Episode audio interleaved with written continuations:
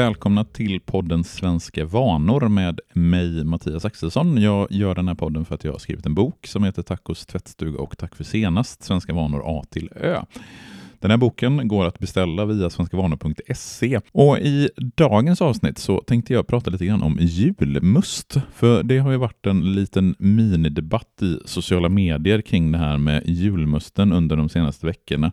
Och anledningen till att den här debatten drog igång det var för att Apotekarnas, som är en av de stora försäljarna av julmust i Sverige, Eh, har lanserat vintermust. Eh, och då var det en del som gick igång på det och såg det här som ett hot mot den svenska julen. Givetvis är det här bara trams. Jag skrev en debattartikel om det här i Aftonbladet eh, och förklarade att det här är någonting som apotekarnas gör för att sälja mer must, att man vill kunna sälja must även i januari när julen är slut.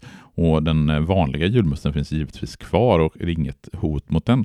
Men om vi ska prata lite om julmust som fenomen så är det någonting som eh, finns i Sverige och som är ganska typiskt svenskt. Eh, för i Sverige så dricker vi flera miljoner liter must under december månad och den konkurrerar ut alla andra läskedrycker under just eh, december.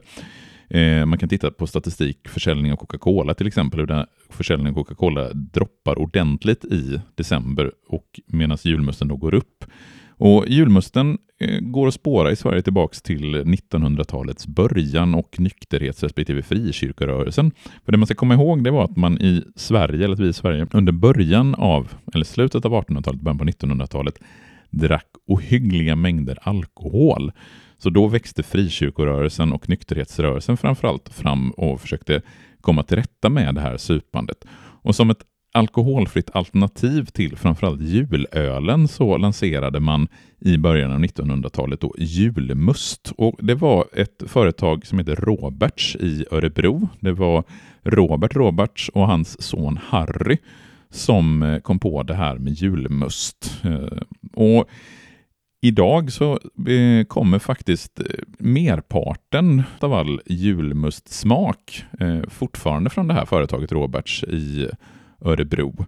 Eh, alltså smakessenserna eh, kommer därifrån. Och det här receptet är jättehemligt, förvaras i ett skafferi. Inte ett skafferi, förvaras i ett bankfack eh, på, hos eh, Robert och det är bara två personer som känner till det här ursprungliga receptet som då de allra flesta eh, julmusttillverkare får sin smakessens ifrån. Så det är oerhört stort hemlighetsmakeri kring det här receptet.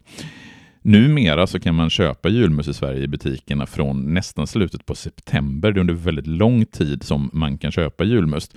Jag menar att eh, om man ska ha någon liksom, ordning och reda på det här så ska man vänta åtminstone till den första december innan man börjar dricka julmust. Givetvis är det upp till var och en att dricka när helst man vill, men för att få liksom lite känsla, lite julkänsla kring det så är det lämpligt att vänta åtminstone till första december. Möjligen första advent om det infaller innan den första december, men helst inte tidigare.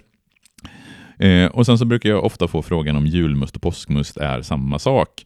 Eh, och det enkla svaret på den frågan är ja, det är samma sak. Det smakar precis likadant julmust och påskmust. Det är bara etiketterna som skiljer sig åt.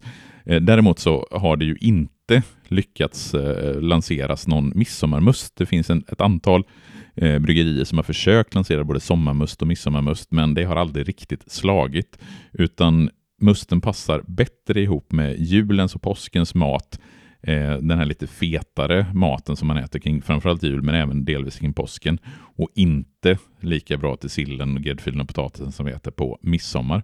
Mer om julmust kan du läsa i min bok Tack och stöttsuga och tack för senast plus en massa annat om andra jultraditioner och julmat och jultomten och liknande går att beställa via svenskavanor.se. Hörs igen om en vecka. Hej då!